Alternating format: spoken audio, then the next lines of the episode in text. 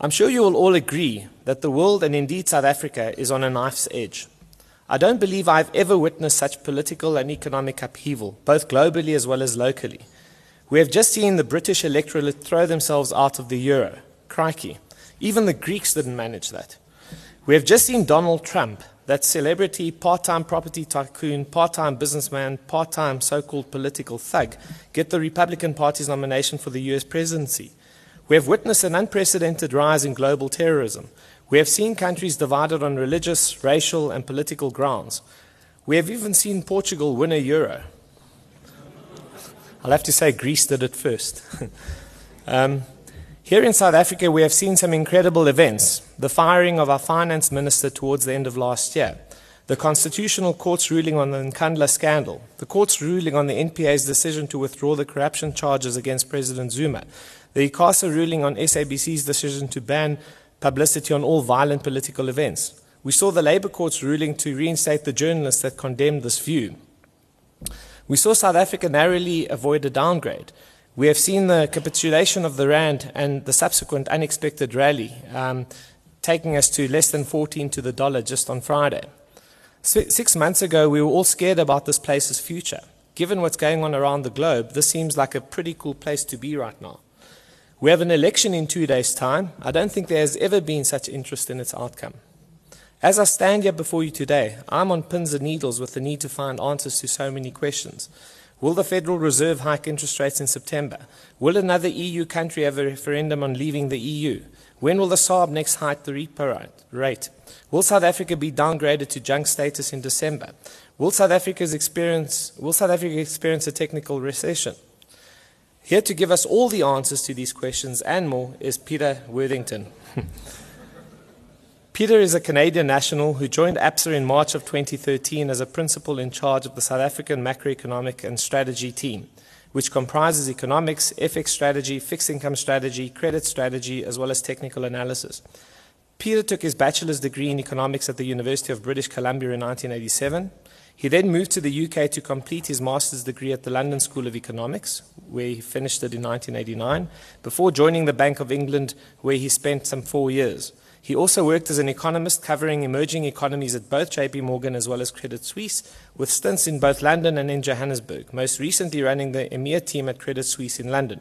Prior to returning to what he says is his second home in South Africa, Peter was berry farming and running a garden centre on a small island off the coast of Western Canada.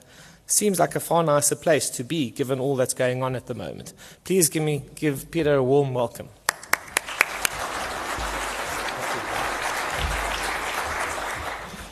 Well, I'm deeply flattered that Costa thinks that I have all the answers, which just goes to show he doesn't really understand how economists work. Um, my presentation today South Africa, ready, set, stall. Uh, there is a lot of bad news in the presentation, but there's also some uh, green shoots of hope. I'll try and flag them because I always get accused of presenting a very depressing story, and then people want to go out and drink heavily or do worse. So I'm hoping that I'll manage to keep you sober and here for long enough with some pieces of good news. And we're going to have some uh, interactive Q&A um, uh, parts of the presentation to answer the questions which uh, Costa raised. I'm going to set a little bit of the context first. First, I'm going to talk about the impact of Brexit and our US outlook. Uh, then we'll go into a section dealing with the South African real economy. I also want to offer some comments on the elections in two days' time because I think they're the most important elections since uh, 1994 and they have some big implications depending on exactly how the votes uh, play out. And then finally, I'll offer a few comments on the macro backdrop to the savings industry. Costa asked me to talk about it, and I realized as I thought more about it that it was incredibly difficult, and I probably know far less about it than uh, anyone here in the room. But I want to bring out a few of the things that are emerging out of the national accounts data, kind of setting the macro backdrop for the savings industry. So, Brexit and the global economy. I think it's fair to say that everybody has been surprised by how muted the market reaction to the uh, surprising decision to leave the European Union uh, was. was. Much less severe than expected. We did have an impact in, in the sterling and in some currencies, but many of them bounced back, despite the fact that the outlook is still terribly clouded with uncertainty and downside risk. And our view is we've seen markets trade quite benignly, but actually we've also not seen the full horrors of the Brexit uh, effect really manifest themselves. And one of the reasons for this is because there are time lags to the effect of Brexit on the global economy, with feedback loops running between the real economy and financial markets, and also reverberating across borders. And this is uh, going to take some time for it to fully play out. It's a complicated situation, but our view as a house, Barclays Africa, ABSA, is that Brexit is bad news, and we haven't yet fully seen just how bad it is. Um, I think there are two big unknowns. Will the UK actually exit? Uh, but I think we've got a little bit more clarity on that since the selection of Theresa May as the UK Prime Minister even though she campaigned to stay within the European Union, she's been quite adamant that Brexit does mean exit, and she's appointed prominent Leave campaigners to key posts. It's suggesting that they're serious about leaving. Uh, in a way, it's kind of a pity because I'm pretty sure that if you held an election today or a referendum, the majority of the population would vote against leaving the European Union. Many of them seem to be voting for nationalistic reasons and not really realizing the consequences Yet we've actually started to see some of the consequences with very steep declines, both in firm sentiment and investment plans, and also in consumer sentiment. Um, there's a bigger uncertainty, even if we are 100% clear that they're going to leave, however, and that is what is the terms of the divorce going to look like. In some ways, uh, political incentives would suggest that the EU should play hardball. They want to make it hurt to deter any other would be leavers. On the other hand, uh, we've had some more moderate noises come out of uh, sensible leaders like Angela Merkel saying maybe we should not enter into some kind of a tit for tat uh, ramping up of the uh, sort of um, repercussions and making them worse than they actually have to be. But I think it is fair to say that perhaps the UK had a little bit of a rosy view on what Brexit would mean. Uh, we, the EU politicians have been pretty clear you can't have you can't cherry pick the European Union. You cannot have access to the single market without having the four freedoms, one of which is freedom of movement of people. And that is actually the thing which motivated the Brexit vote in the first place was immigration. Uh, we actually think that answers to these questions are not going to be clear for some time. Uh, the uh, negotiation process over the exit will take up to two years. Um, that's the specified time, but actually it's so complicated it could take longer than that. And we don't yet have a coordinated policy response coming out of uh, the euro area to deal with the Brexit um, consequences. Our view is that we're going to see more monetary ease from the central banks because that's what they can do. So we have a Bank of England uh, meeting later on this week. We expect them to cut interest rates and expand their quantitative easing program. We expect the same for the European Central Bank at their September meeting. And in the case of the US, we continue to forecast a 25 basis point rate hike in September, with the U.S. making the judgment that the impact on Brexit, uh, the impact of Brexit on them, is not going to be severe enough to derail their plan to gradually raise uh, interest rates. We'll have to watch the U.S. payrolls report in a couple of days' time for confirmation of that, though. We had a very strong June payrolls report. We're expecting a reasonable one in July. That could shift expectations back in favor of a rate hike in September, but it's by far from the market consensus view. So I'm interested to hear what everybody in the room will have to say about that. Couple of um, key uh, dates here. I mentioned the central bank meetings, but we've got some big risk events a little bit further on in the global economy as well. Uh, one that Costa cited, 8th of November, US presidential elections. I can hardly believe it, uh, but Donald Trump is polling even with Hillary Clinton. And if we ever wanted a global political risk event where the outcome was highly uncertain, that would be one of them at the moment. But we also have some others a little bit closer to home. We have an Italian uh, referendum in October uh, that could see the exit of the Prime Minister if uh, the constitutional amendments are not approved. We also have general elections next year in the Netherlands and in France. And these are areas of concern because the Brexit vote probably gave some uh, uh, encouragement to people who within the European Union who are anti-EU. Uh, that anti-EU, anti-internationalist, anti-immigration sentiment will only have been amplified by the horrible ISIS-inspired events which just seem to have erupted all over Europe we've got a, a, problem here that has no easy solution and is going to keep uh, things quite uncertain for some time. you can't see this, uh, but it could be distributed in the presentation. The basic point here is that the growth picture for the global economy is really poor. We now expect global growth to be less than 3% uh, this year. And we're not looking for a big pickup to come through in 2017. That's not a very conducive environment for economies like South Africa, uh, which depend very significantly on global growth for their own impetus. I think maybe before we move on to the um, South Africa part of the presentation, now might be a good idea to take the Q&A uh, questions, and I'm curious to see whether what I think is an environment of great uncertainty is also has a diversity of views amongst the, the audience here. So our... Can I make the announcement from the back here so I can control the votes? Please. Um, sorry, ladies and gentlemen. The keypads in front of you are straightforward. They are numbered 1 through to 0, which is 10, um, or A, B, C, D, etc. Please place your vote once the voting is open and only when the voting is open. So Peter will tell you start voting now and you can start voting. When he tells me to close, I will close the vote and we'll see a response immediately. Um, you only have to key once. You don't have to click OK and you can change your vote at any point. All right? So Peter, over to you. Great, thanks. So, my first question is the one on which there's no certainty in the market, but huge implications for the South African Rand and for risk appetite for uh, more risky assets uh, in the world economy. Is the Federal Reserve going to hike in September or not? Um, A for yes and B for no. Okay, let's move on to the next one.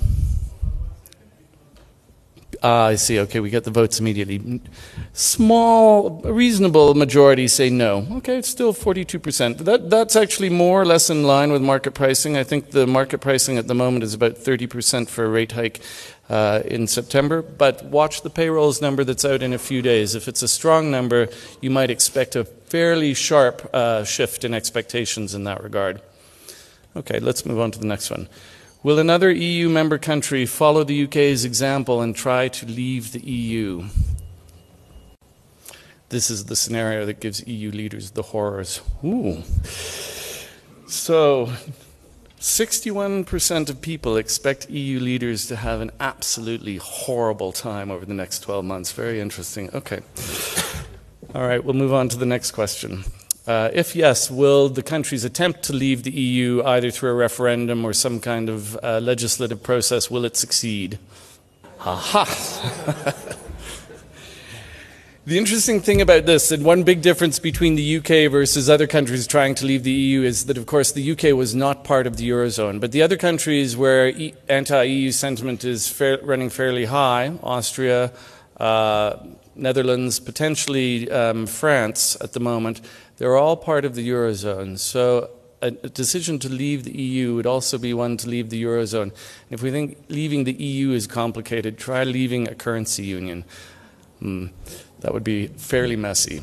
Uh, I think that's an understatement. Okay, we can go on to the next one. Ah, very big dispersion of views there.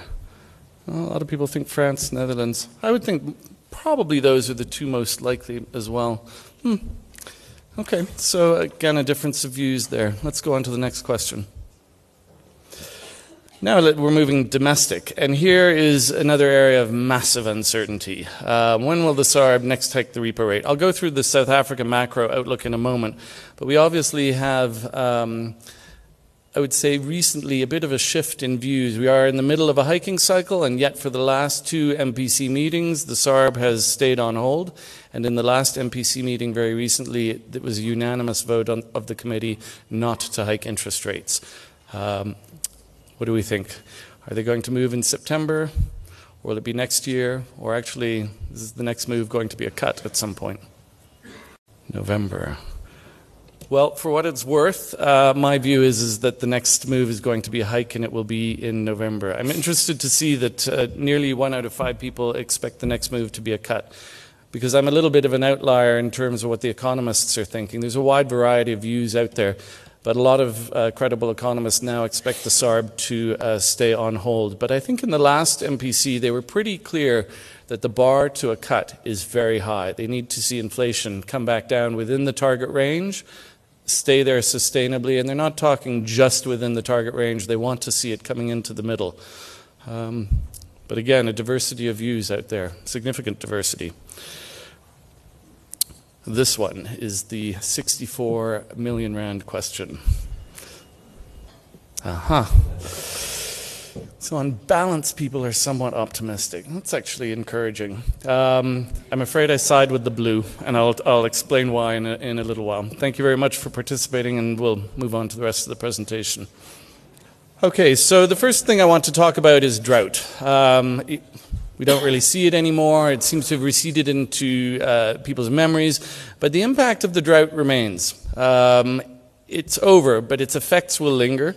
Uh, we're going to have a maize harvest, which is about 25% down this year on where it was last year. Um, next year should look pretty good. The, the, meteorologists are forecasting that El Nino will move to La Nina, which is slightly warmer and slightly wetter weather in the key maize growing areas. Uh, but the impact on agricultural value add will, will continue for some time, with many farmers having been uh, brought to the edge of um, um, solvency. And so there's a lasting impact at work in terms of farm potential um, output, but also in terms of where our dams are sitting at the moment. Our dam levels, uh, despite the recent rains, have not really budged that much in recent weeks. We're sitting at about 52, 53% capacity, but that's an average. It's a little bit misleading because in some places, like the Eastern Cape and KwaZulu Natal, many important dams are nearly empty. Uh, it's going to take a long time for them to recover, and the impact of that will continue to drag.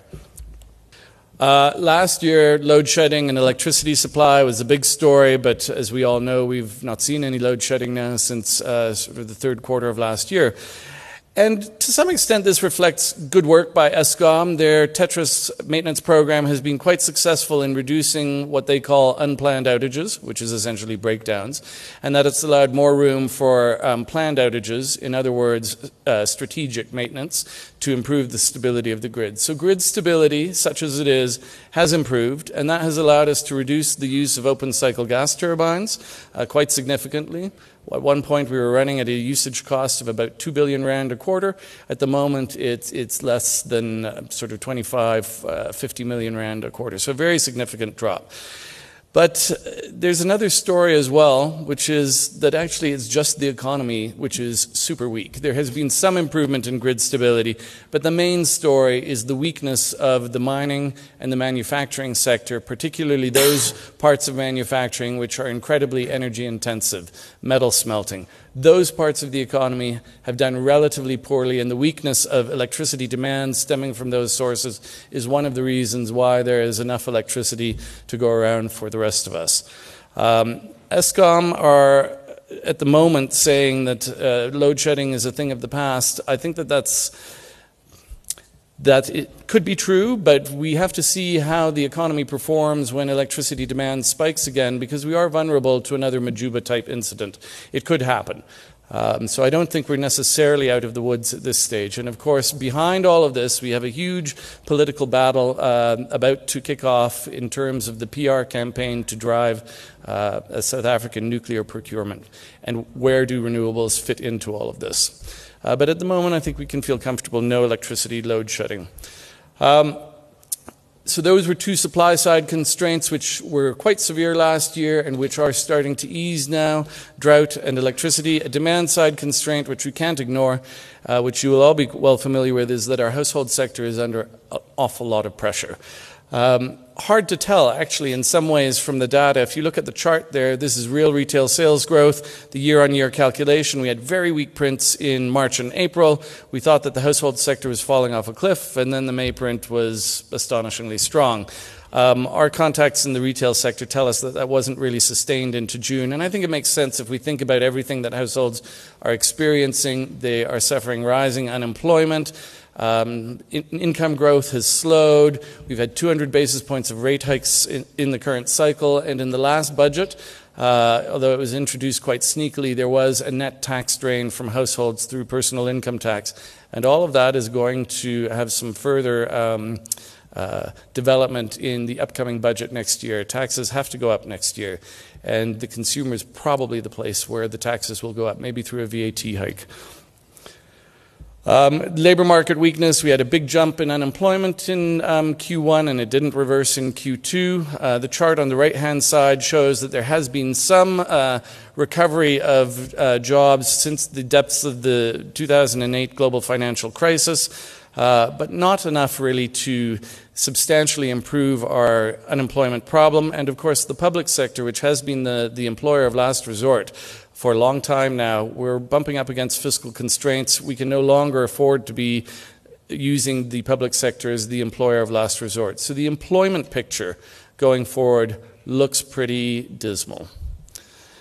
And we're starting to see um, some adverse signs pop up in credit markets. The chart on the left is national credit regulator data.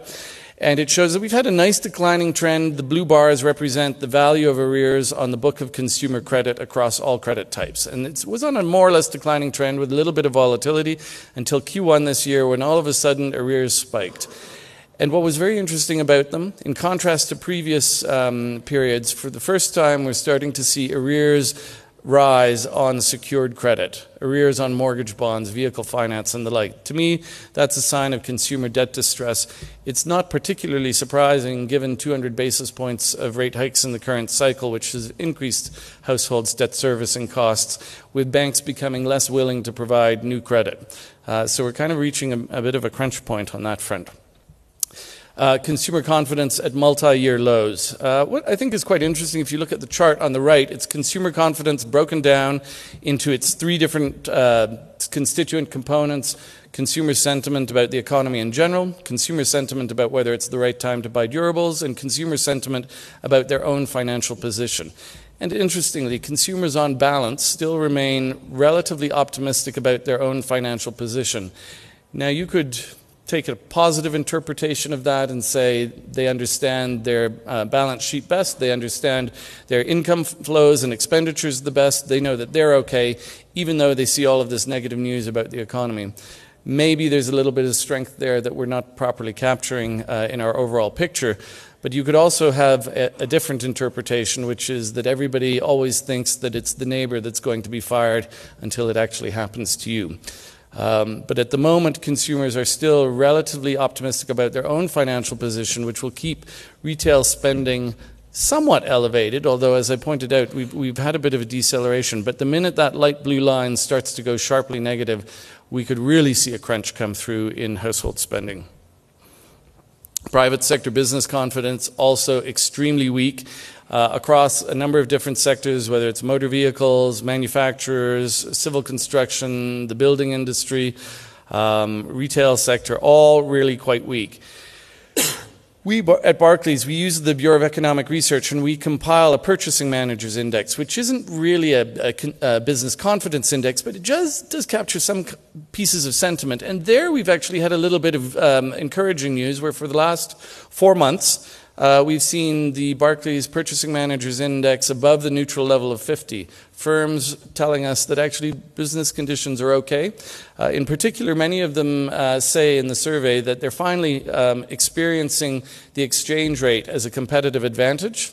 Uh, and it's enabling them to export more and also to compete more effectively with uh, imports. Now, this is extremely important. This is the currency maybe finally starting to do what it's supposed to do when it weakens to rebalance the economy away from imports and consumption towards investment and exports.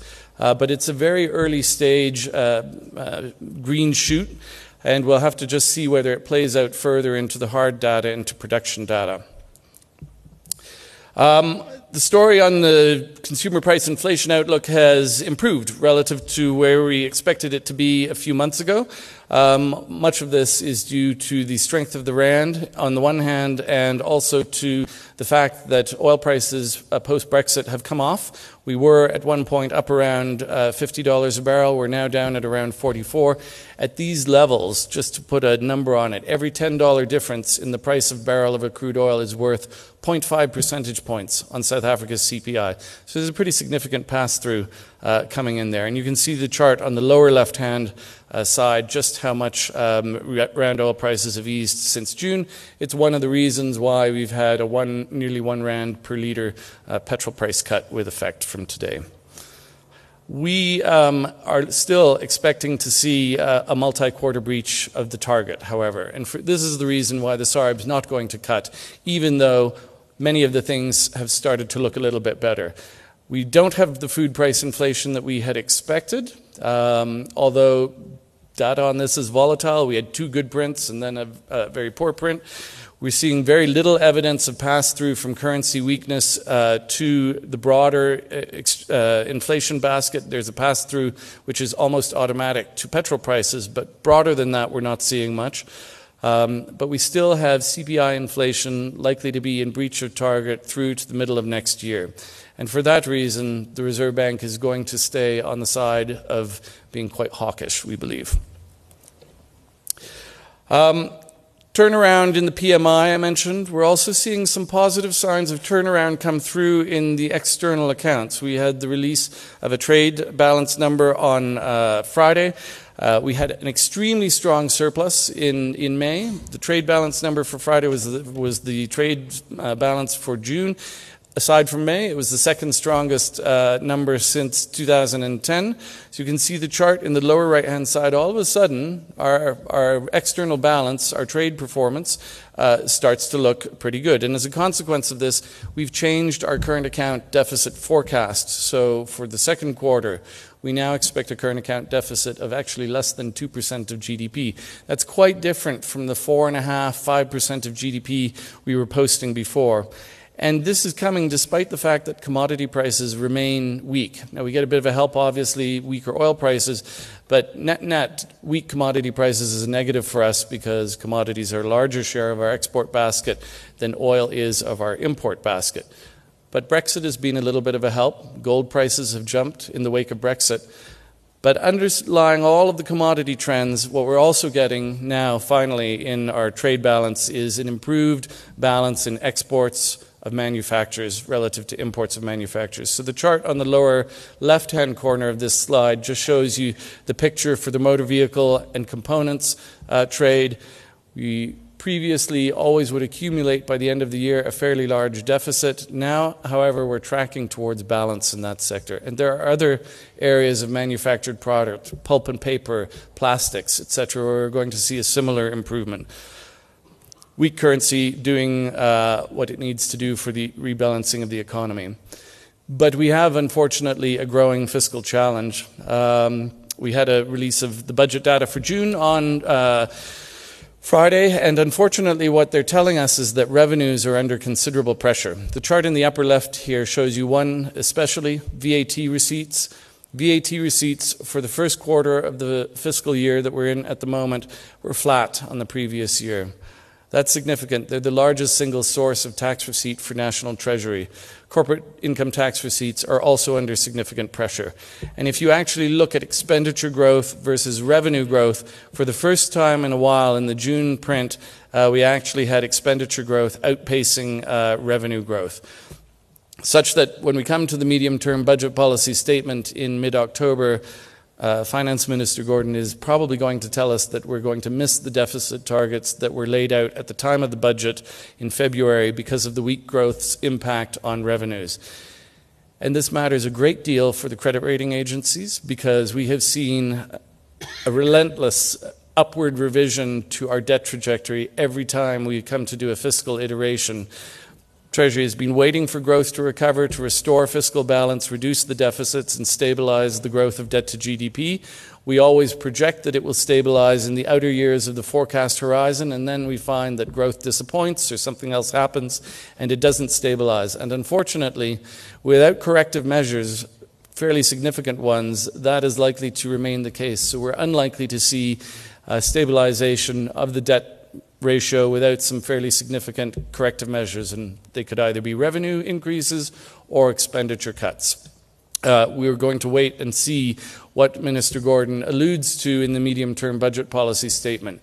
He can't do much in the middle of this fiscal year to put us back on track. He can delay a few expenditures, but there's no legal mechanism for raising revenues in the middle of the year. But he can signal what's going to come in the upcoming budget. And one of the things that I think is absolutely essential for South Africa is we need a VAT hike we need a VAT hike to ensure that we actually get back on the path of fiscal sustainability because at the moment we're dancing on some very slippery uh, debt dynamics and we could easily start to slide down that slope. In fact, I would argue that we probably already have started to slide down it a little bit and we need to make some firm efforts to clamber up out of that hole we have a fairly bearish view on the currency, but I want to put it into context. We also have a very bearish view as a House on the impact of Brexit, and that is by and large manifesting in a fairly significant view on what we're expecting for eurodollar. So, our eurodollar forecast is that we actually hit parity by the end of the year. And by the end of Q2 2017, we're expecting euro dollar to be down to 0.85. That has big implications for our dollar rand view. So at the moment, with that strong dollar view, we expect dollar rand to rise to about 1750 by the end of the year. If you have a different view, and you are more sanguine on the dollar vis-a-vis the euro that we're not going to get down to parity or uh, down to 0.85, then you could arguably have a view where dollar rand is uh, less uh, doesn't rise quite so far or so fast. And indeed, that seems to be the consensus view, as you can see there from the uh, Reuters consensus survey shown by the, the gray bar. I think forecasting currencies is an incredibly difficult exercise at the best of times. Uh, I wouldn't get too hung up on any particular point forecast, but I, I, think if you hold to the view that Brexit is a significant event that hasn't been properly priced by markets, you have to think that the impact on dollar rand is going to be one that sees it move somewhat higher when the full Brexit horrors start to manifest. As for rate hikes, the market is pricing in 25 basis points over the next 15 months. With our more um, aggressive currency view, we actually see two more rate hikes. I was interested to see that the majority of respondents in the room agree that the SARB is going to move next in November. That's my view as well. I also think we're going to get a, a, rate hike from the SARB in January just to deal with the end of year Brexit shocks, the impact of a downgrade, the potential impact, uh, heaven forbid, should the American electorate do an insane thing and elect Donald Trump as president. There are a lot of event risks out there for the RAND uh, that the SARB may need to respond to. And then, of course, uh, in a couple of days' time, we have some very interesting uh, political uh, events to happen here. So, I think what's quite surprising, if you believe the Ipsos ENCA polls, and there has been some um, uh, debate about whether they are reliable or not. We don't have a plethora of polls in South Africa to judge them by, but I will make this point about Ipsos and ENCA. They polled in the 94 in the sorry in the 2014 national elections, and they got the results almost to a T. So I'm prepared to give their poll some credence. And what they're showing is the DA leading the ANC in the three metro areas that they are polling. And in Nelson Mandela Bay and Tshwane, uh, the DA is quite substantially ahead of the uh, ANC, so much so that if we make some reasonable assumptions about undecided voters, such as they just decide not to go to the polls, or they do go to the polls but they vote in proportion to those who have declared their intentions, if you make reasonable assumptions, it's possible that in Nelson Mandela Bay and Tshwane, the DA might even be within reach of forming a coalition government uh, without having to rely on the EFF. But in Joburg, that is unlikely to be the case. And it's not even clear uh, in Joburg that uh, the DA will uh, lead uh, the ANC. It could be that the ANC comes out as the largest party. At any rate, to the extent that these metro areas reflect a development that's taking place all over the country, we're in for an unprecedented era of coalition governments. And I think it offers uh, some risks and some opportunities. These elections are taking place against a backdrop of really regrettable rising political violence. And this makes it a very key test of South Africa's democracy. I'm really not at all worried that these elections will be rigged in any way. I think there are far too many checks and balances in the process for this to happen.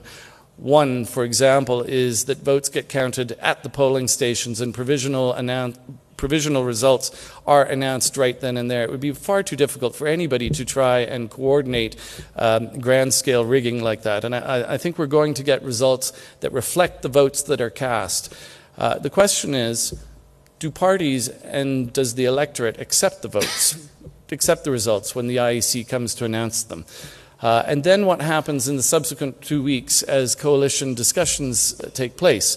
I personally don't see any um, insuperable obstacles to coalitions between the DA and the EFF because at a local level they have identical interests, which is to provide some jobs for their people, to show that they can actually um, get the ANC out of office at a local level, and to establish some kind of track record of local government. Um, I was interested as well to see that the EFF said that they are open to doing coalition discussions with anybody other than the ANC. Uh, so I think we're going to have some interesting uh, local politics. And it's a pretty key um, electoral test. But after that, there's another electoral test that arises, which is that the succession battle um, for who is to come after President Zuma will erupt to the fore again. And we have a situation, I think, where what I would describe as the patronage network and then the, the technocratic uh, net, uh, the technocratic network, they're actually fairly evenly balanced. It's kind of a Mexican standoff at the moment, and we're seeing that Mexican standoff play out uh, very viscerally in the case of South African Airways, with Finance Minister Gordhan's inability so far to uh, deliver a new board uh, in the face of opposition, apparently, from the president. Let's watch what happens after the local government elections. Earlier on this year, there was a fair bit of talk that a really bad result for the ANC, and there's no doubt that the Ipsos polls would be a bad result for the ANC, that it would motivate the party to find a formula for President Zuma to step down early. Personally, I don't believe it. I think what we've seen uh, in recent months is that the president uh, and his allies are, have control enough that his position looks fairly secure, but I could be wrong in that regard. Another potential risk after the elections is that uh, it's a bad result. Um, we go through to the end of the year and there's a rating downgrade, and that is an excuse for the president to reshuffle the cabinet in a way that sees Finance Minister Gordhan uh, leave his post. I don't think it's necessarily likely, but it's a risk that we should watch for. Uh, because it would probably mean quite significant uh, sell off in our markets. People would understand what it means. So a lot is going to happen after the elections. Um, I'm very curious to see how they turn out. I think they're the most important since 94. And then finally, just a few comments on um, the macro context for uh, household savings behavior. Unfortunately, is not very helpful. We've had household savings, curiously, it's, it's hard to believe that it actually is running like this, but it, uh, according to SARB's national accounts data, household savings rate has been negative since 2006. Uh, part of this reflects the fact that household disposable income growth has been under considerable pressure since then as well. We obviously had a bit of a dip come through in 08 09 with the global financial crisis, but if you abstract from that, the general trend in household disposable income growth has been one of deterioration. And if we're expecting further tax hikes and maybe some further interest rate hikes to come through, that's going to remain uh, a feature of the story as well. And we have uh, investment overall curbed by South Africa's low uh, savings rate. It's, it's really a very simple identity. Your investment rate in a country is your domestic savings rate plus whatever savings you can um, import through a current account deficit. There are risk appetite limits in the global economy to what size of a current account deficit that we're able to run and finance properly. If we want to see higher investment and higher growth rates in the country, we're going to need to find ways to uh, boost the savings rate. And it's a whole range of issues, as you people know far better than I, ranging from the cultural to the institutional to tax. Uh, but something needs to be done because we cannot continue to run with a national savings rate of around 15% and have any hope of achieving growth rates on the order of 4 to 5% that are needed to address our unemployment problem, which ultimately is a poverty issue and which ultimately is a social sustainability issue. So, addressing the savings challenge, I think, is, is one of the very important keys to making sure that the country is on a firmer footing looking forward. Um, happy to take questions. I think there's a roving mic. Stunned silence, deep depression. It's always the case that with a larger room, people are much less willing to ask a question. But um, there, there we go. One brave fellow. Thank you. Uh, I think you did cover it, but quite quickly. Could you explain why um, fixed investment is so much higher than our um, savings rate and um, whether that's sustainable? Yeah, so you, it, it's, you, it's not sustainable over a long run, but the gap between our savings rate and the fixed investment rate is the import of capital through a current account deficit. So your, your, your, your investment rate in a country is your savings rate plus your current account deficit, very roughly. There's lots of little bits and pieces at, at the margins. Thank you. Um, so if the ANC loses the three major um, cities, metros that they still have, and I mean, given that um, Western Cape is already with, with the DA, what, what does that imply for the pace of loss of, of a majority for regional elections and national elections. I mean, because most people say it's two elections on still before the ANC can actually lose a national election. Um, and I must say, I saw, I was surprised to see those numbers in the Sunday Times yesterday because mm. I really wouldn't have expected, you know, the, that the forecast is already for a, for a majority for the for the DA in Gauteng and Tshwane. But it sort of gives you a sense that maybe the ANC really need to start looking at the risk at the next election then. Look, I, I think that this is um, the concern that must be very real in the party. If these results manifest like this, what does it spell? Not for the results at a national level in the next elections, but what does it spell for Gauteng in particular? Because two of the three metros there were obviously Gauteng, and of course there's Ekurhuleni as well, which is also a big metro, also based in Gauteng. Uh, there have been some other polls which don't present this picture in quite the same way. There was one by the Electoral Institute of South Africa, which was published um, very recently, which shows uh, the ANC garnering 52% at a national level and the DA 17% at a national level. So it would still give the ANC a majority, albeit a much reduced one, at a national level.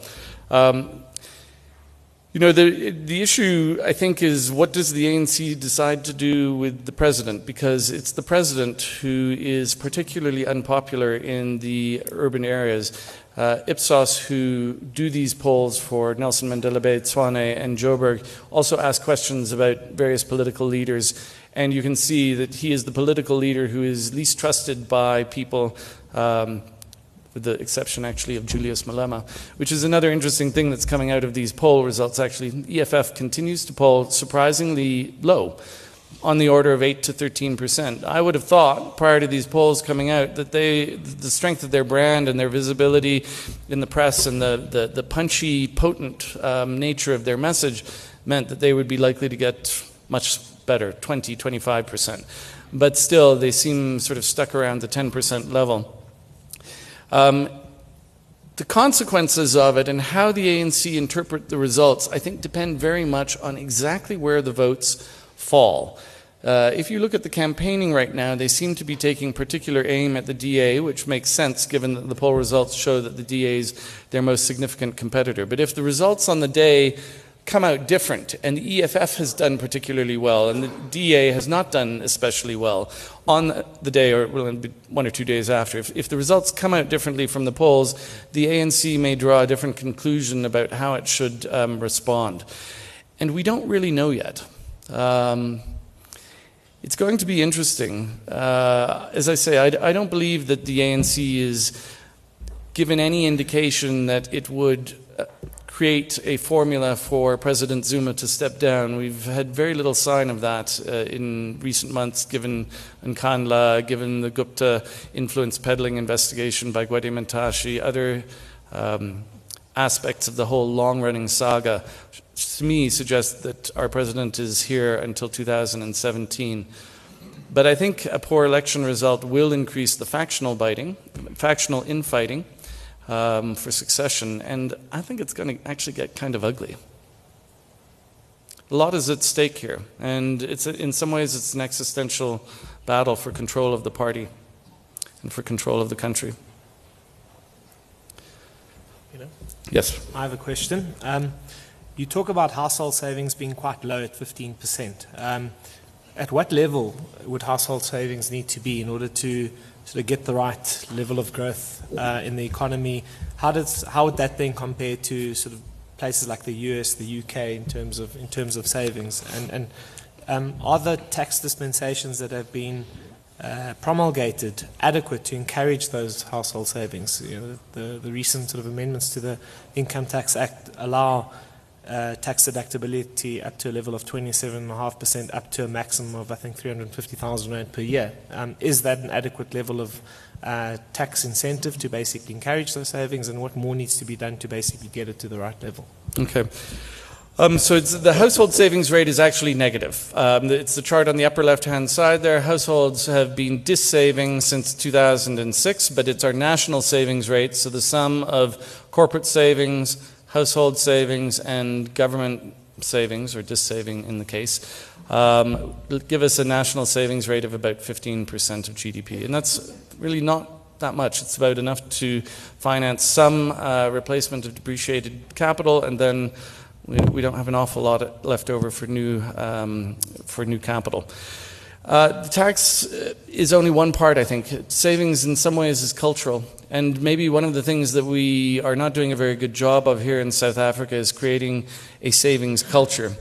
But it also is related to the macro environment. When you have such tremendous income inequality, the bulk of the people don't actually have room to save very much on a voluntary basis. And as you look to redistribute income from the wealthy to the poor, they have a higher marginal propensity to consume. So that that, that goal that you have of trying to get a more even income balance initially is um, going to be um, inimical to a higher savings rate because the poor will spend what they have because the, the urgency of it is today. Um, I think Taxes, it's not my area of expertise. I can't really opine on whether it's going to be sufficient on its own. I don't think you can fix this through the tax system on its own. I also think it requires a bit of a, a cultural um, education, which can encompass things like explaining to people the benefits of the taxes. It can require or it can include institutional change. Part of my thinking about this, I went and I looked at Postbank. And it's really striking. You know, Postbank have branches everywhere, and yet the deposits in Postbank hardly change at all. We're sitting at 4 billion Rand in Postbank. I'm not sure why we're not using Postbank more effectively to mobilize the savings um, of the poor. The cultural education should also deal with something which is very evident in South Africa, which is that it's a very um, consumer materialist culture. It's an aspirational culture. People like to flash the new clothes, like to flash the expensive vehicles, and you see it ranging from rich to poor. It, that's not a culture in general that encourages saving. So I think it goes broader, really, than just the tax system, but you need a, a kind of a holistic approach to it that I think we're not properly thinking about. Maybe a show of hands. It wasn't a question that I asked, but I'm actually quite curious to know. So, on this key question of Mr. Trump uh, polling neck and neck with Ms. Clinton. Um, show of hands, who thinks that we're going to have the Donald as the next leader of the free world? I think that would be probably about one out of six. There's a, there's a cluster of Trumpians at the back there. Maybe a few comments just on Donald. Um, you know, Hillary Clinton is vote for the status quo. Whether you like her or you don't like her, at least you kind of know what you're going to get with her. And I, I, I if anybody wants a giggle, um, go and Google P.J. O'Rourke, Hillary Clinton. So P.J. O'Rourke is a very noted conservative political commentator in the States. He's super conservative. Uh, and he wrote an article, um, Why I Am Endorsing Hillary Clinton for President of the United States. And the article started off Reluctantly, I am endorsing Hillary Clinton for President of the United States because, for all of her pomp and her empty promises and her lies, she is only the second worst thing that could ever happen to America. and then it ends up with I should be clear um, Hillary Clinton is absolutely wrong about everything, but at least she is wrong within normal parameters. Look, I think this is something that people should be aware of. The guy is a loose cannon. He's polling even with Hillary Clinton. As Brexit has shown, never underestimate, or as in Winston Churchill's dictum, the best argument against democracy is a five minute conversation with your average voter. we shouldn't underestimate the possibility that Donald gets elected, and I think that that is a very frightening prospect because we don't know what he's going to do. I mean, his stated policies range from the lunatic to um, the seriously frightening. I was reading the other day that he had encouraged um, the Russians to actually go and see if they could try and hack some more of the emails um, on Hillary Clinton. So he's basically entreating a foreign power to commit cyber espionage. The guy is a loose cannon, and I, th- I think he would be very dangerous um, were he to be elected. That's a personal view, by the way, not a Barclays view. I'm not sure that as a House we have a strong view, or at least not an expressed one on that, but that's my own personal view. Um, and yet he's polling neck and neck with Hillary Clinton. So we have a big event risk out there that we're going to have to deal with the consequences of should it materialize. I hope that the, the, the cluster of you in the back there, I really hope you're wrong. But um, any other questions? How are we doing for time, Costa? We're, doing, doing well. Okay. Any more questions, guys? We have another one there. Thanks. So, putting Brexit and a possible Trump win together, Mm. right? So, I mean, the day Brexit happened, I told people in the office, it's the end of Western civilization. Brexit and Trump together will be the end of, of Western civilization because Trump has said he's not going to support NATO, he's not going to honor the NATO treaties. You've got Putin baying at the door of Eastern Europe. I mean, what do you see Europe looking like in four years' time? You made a comment at the start about six months ago, people were saying South Africa is not a good place to live. In four years' time, if Trump has actually won, South Africa might be a very attractive place for people in Europe. Um, and what are, the, what are the implications for sort of all of these REITs that are buying Eastern European properties and for investors from that perspective? It's really hard to have any kind of concrete view on what the implications, the specific implications are, other than to say it's going to look bad. Um, it's not very insightful, but it's.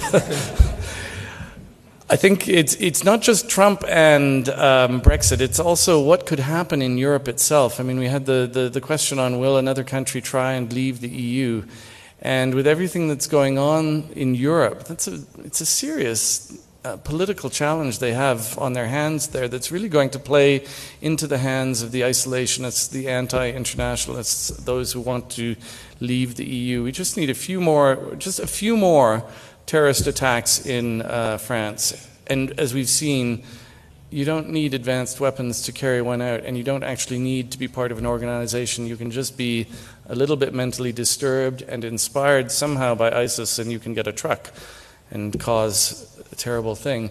That will really play into the hands of um, the National Front. Um, South Africa does start to look, it gives perspective on South Africa. I've got a couple of friends who are deeply Afro pessimists, so much so that it annoys the, the heck out of me, and I have to tell them sometimes look, I know what your view is, but would you please actually just shut up because I am so sick of listening to you, and it's really.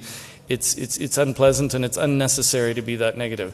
Anyway, I mentioned it only because a couple of them have said to me, totally spontaneously out of the blue, wow, everything that's going on really makes gives you a perspective that maybe South Africa isn't such a bad place uh, to be, and maybe our future is not um, r- that relatively gloomy.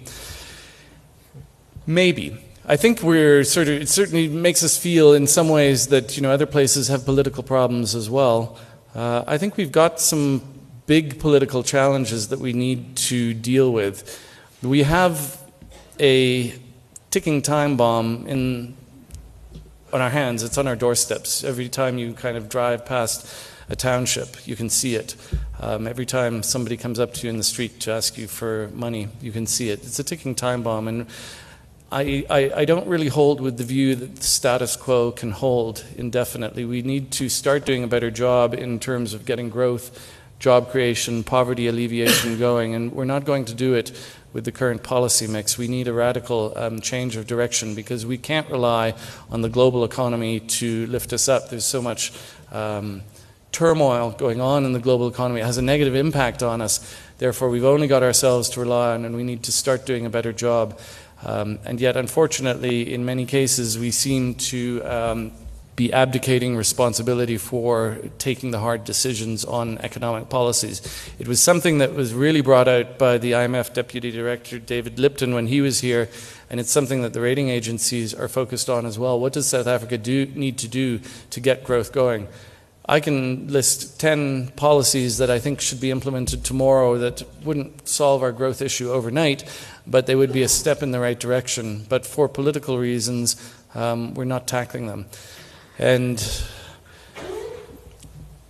yes, South Africa looks good when you see all of these abhorrent terrorist attacks um, everywhere, but you know, let's not forget the, the poverty that's on our doorstep and the fact that that is potentially a time bomb as well. Any other questions? Nope. Oh, there's one. Thank you. Are there any policies or practices that the government could put into place to reduce the likelihood of, likelihood of a credit uh, downgrade towards the end of the year, uh, besides, for example, a conviction to root out corruption?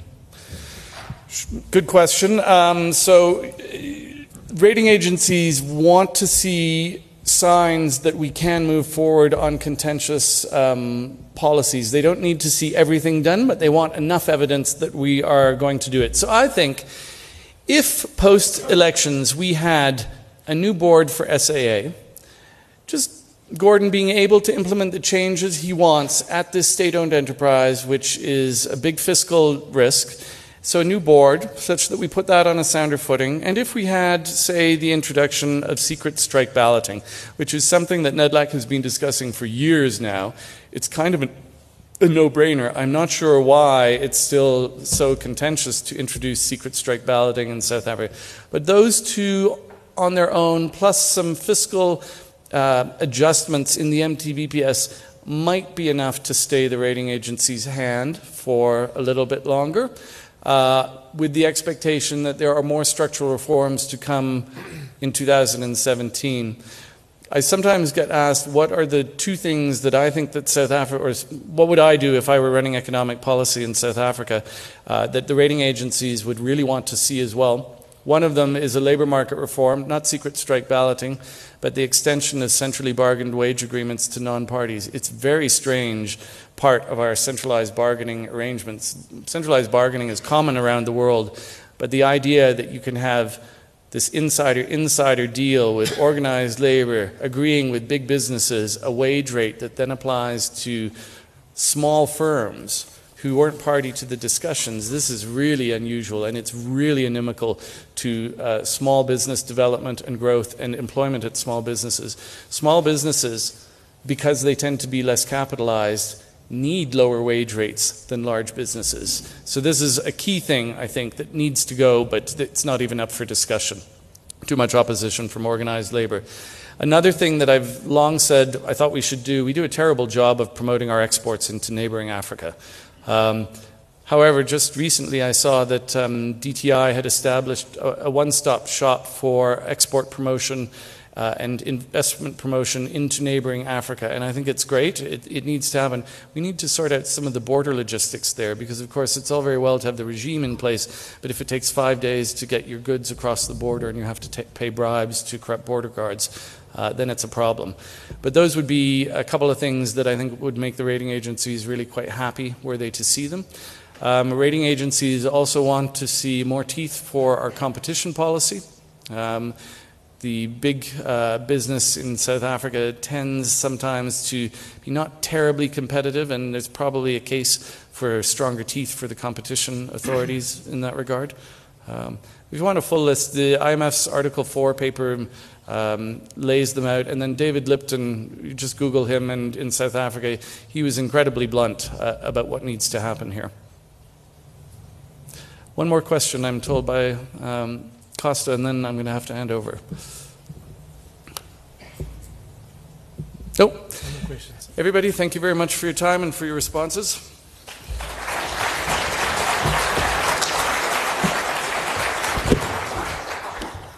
Having heard Peter a number of times before, I have to tell you that this is probably the most positive presentation I've ever seen him give.